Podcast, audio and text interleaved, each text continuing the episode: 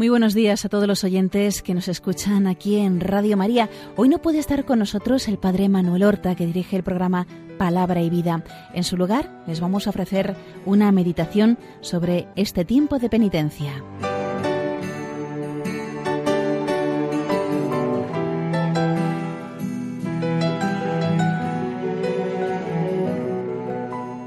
Narra el Evangelio de la Misa que los discípulos de Juan el Bautista le preguntaron a Jesús: ¿por qué nosotros y los fariseos ayunamos a menudo y en cambio tus discípulos no ayunan? El ayuno era entonces y siempre una muestra más del espíritu de penitencia que Dios pide al hombre. En el Antiguo Testamento se descubre, cada vez con una riqueza mayor, el sentido religioso de la penitencia, como un acto religioso, personal, que tiene como término el amor y el abandono en Dios. Acompañado de oración, sirve para manifestar la humildad delante de Dios. El que ayuna se vuelve hacia el Señor en una actitud de dependencia y de abandono totales. En la Sagrada Escritura vemos ayunar y realizar otras obras de penitencia antes de emprender un quehacer difícil, para implorar el perdón de una culpa, obtener el cese de una calamidad, conseguir la gracia necesaria en el cumplimiento de una misión, prepararse al encuentro con Dios, etc. Juan el Bautista, conocedor de los frutos del ayuno, enseñó a sus discípulos la importancia y la necesidad de esta práctica de penitencia. En esto coincidía con los fariseos piadosos y amantes de la ley, a quienes les sorprende que Jesús no lo haya inculcado a los apóstoles. Pero el Señor sale en defensa de los suyos. ¿Acaso los amigos del esposo pueden andar afligidos mientras el esposo está con ellos? El esposo, según los profetas, es el mismo Dios que manifiesta su amor a los hombres.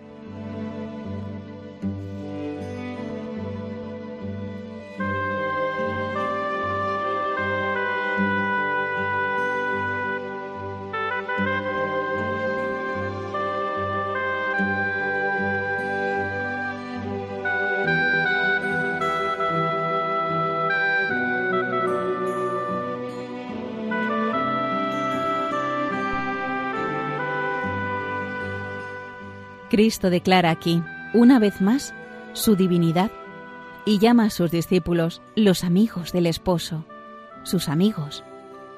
Están con él y no necesitan ayunar. Sin embargo, cuando les sea arrebatado el esposo, entonces ayunarán. Cuando Jesús no esté visiblemente presente, será necesaria la mortificación para verle con los ojos del alma.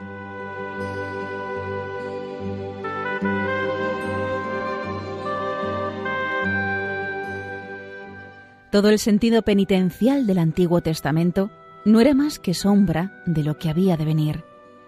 La penitencia, exigencia de la vida interior confirmada por la experiencia religiosa de la humanidad y objeto de un precepto especial de la revelación divina, adquiere en Cristo y en la Iglesia dimensiones nuevas, infinitamente más vastas y profundas. La Iglesia, en los primeros tiempos, conservó las prácticas penitenciales en el espíritu definido por Jesús. Los Hechos de los Apóstoles mencionan celebraciones del culto acompañadas de ayuno. San Pablo, durante su desbordante labor apostólica, no se contenta con padecer hambre y sed cuando las circunstancias lo exigen, sino que añade repetidos ayunos. Y siempre la Iglesia ha permanecido fiel a esta práctica penitencial, determinando en cada época los días en que los fieles deben ayunar y recomendando esta práctica piadosa con el consejo oportuno de la dirección espiritual.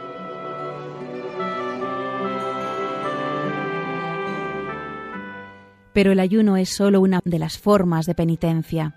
Existen otras formas de mortificación corporal que hemos de practicar, que nos facilitan la conversión y la unión con Dios.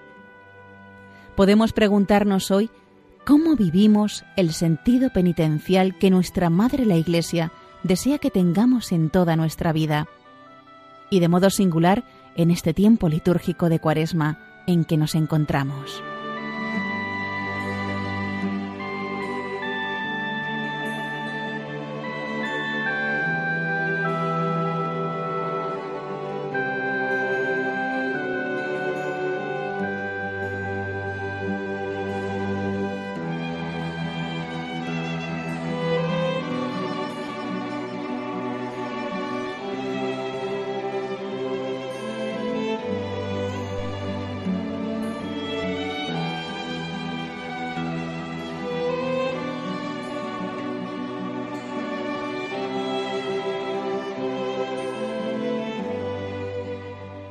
Haced penitencia, dice Jesús al comienzo de su vida pública, como había predicado ya el Bautista y como luego hicieron los apóstoles en el comienzo de la Iglesia.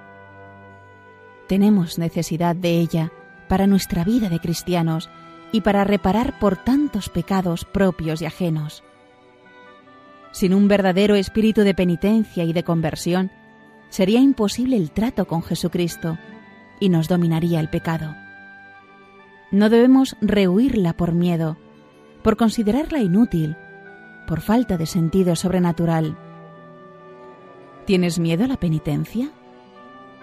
A la penitencia, que te ayudará a obtener la vida eterna. En cambio, por conservar esta pobre vida de ahora, ¿no ves cómo los hombres se someten a las 1000 torturas de una cruenta operación quirúrgica?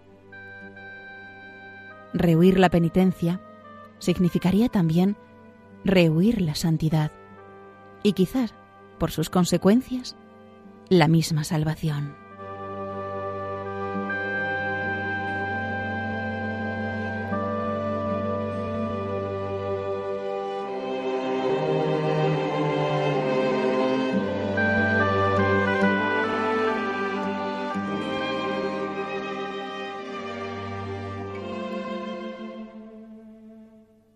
Nuestro afán por identificarnos con Cristo nos llevará a aceptar su invitación a padecer con Él. La Cuaresma nos prepara a contemplar los acontecimientos de la pasión y muerte de Jesús. Sobre todo, los viernes de Cuaresma, que tienen un recuerdo especial del Viernes Santo en que Cristo consumó la redención, podemos meditar los acontecimientos de aquel día que han quedado recogidos en la tradicional devoción del Vía Crucis. Por eso aconseja Mons. Escrivá de Balaguer, el Vía Crucis, esta sí que es devoción recia y jugosa. Ojalá te habitúes a repasar esos 14 puntos de la pasión y muerte del Señor los viernes. Yo te aseguro que sacarás fortaleza para toda la semana.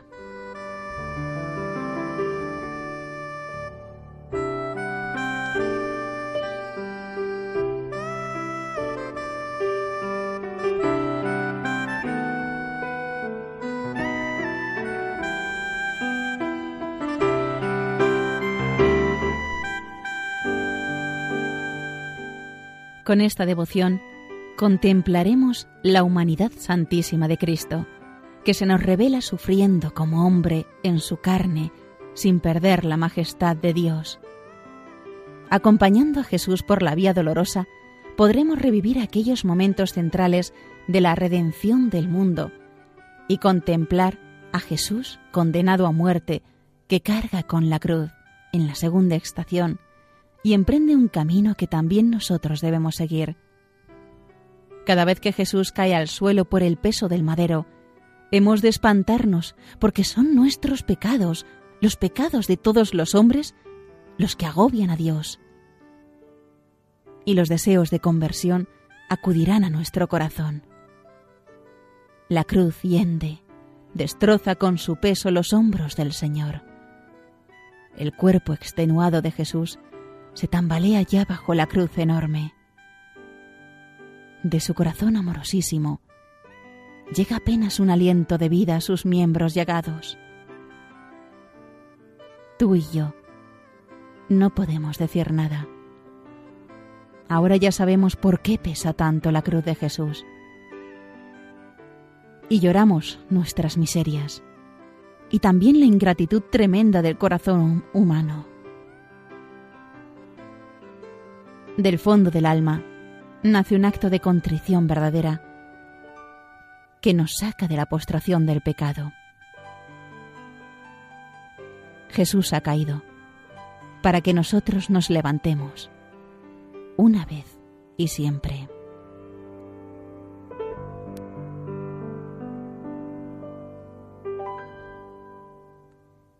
La contemplación de esos sufrimientos de Jesús y las mortificaciones voluntarias que hagamos deseando unirnos al afán redentor de Cristo aumentarán también nuestro espíritu apostólico en esta Cuaresma.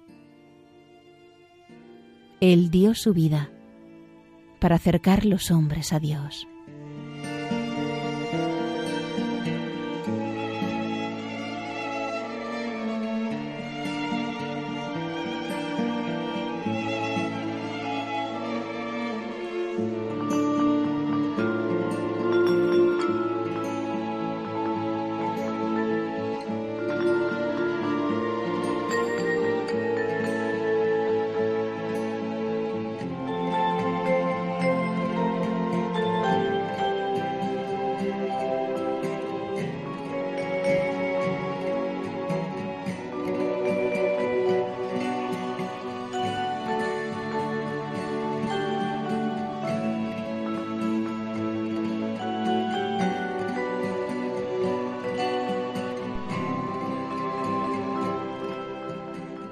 La fuente de las mortificaciones que nos pide el Señor está casi siempre en la tarea cotidiana.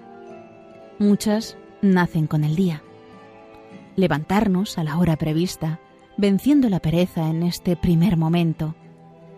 La puntualidad, el trabajo bien acabado en los detalles, las molestias del calor o del frío, sonreír aunque estemos cansados o sin ganas, sobriedad en la comida y bebida, orden y cuidado en las cosas que tenemos y usamos, rendir el propio juicio. Pero para eso es preciso, ante todo, seguir este consejo. Si de veras deseas ser alma penitente, penitente y alegre, debes defender, por encima de todo, tus tiempos diarios de oración íntima, generosa, prolongada. Y has de procurar que esos tiempos no sean a salto de mata, sino a hora fija, siempre que te resulte posible. No cedas en estos detalles. Sé esclavo de este culto cotidiano a Dios y te aseguro que te sentirás constantemente alegre.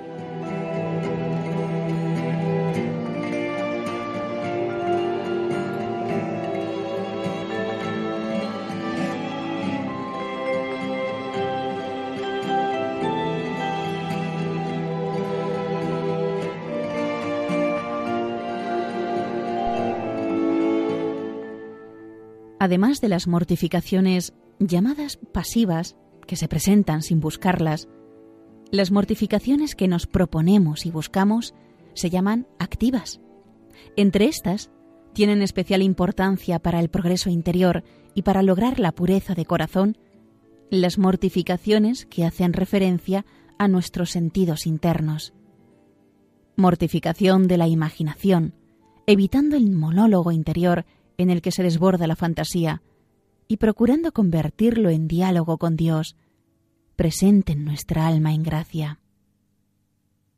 También, cuando tendemos a dar muchas vueltas en nuestro interior a un suceso en el que parece que hemos quedado mal, a una pequeña injuria, probablemente hecha sin mala intención, que, si no cortamos a tiempo, el amor propio y la soberbia van haciendo cada vez mayor hasta quitarnos la paz y la presencia de Dios. Mortificación de la memoria, evitando recuerdos inútiles que nos hacen perder el tiempo y quizá nos podrían acarrear otras tentaciones más importantes. Mortificación de la inteligencia, para tenerla puesta en aquello que es nuestro deber en ese momento.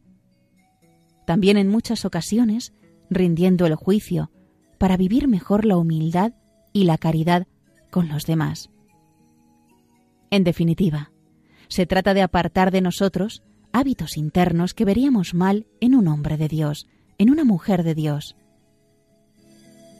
Decidámonos a acompañar de cerca al Señor en estos días, contemplando su humanidad santísima en las escenas del Vía Crucis. Ver cómo voluntariamente recorre el camino del dolor por nosotros.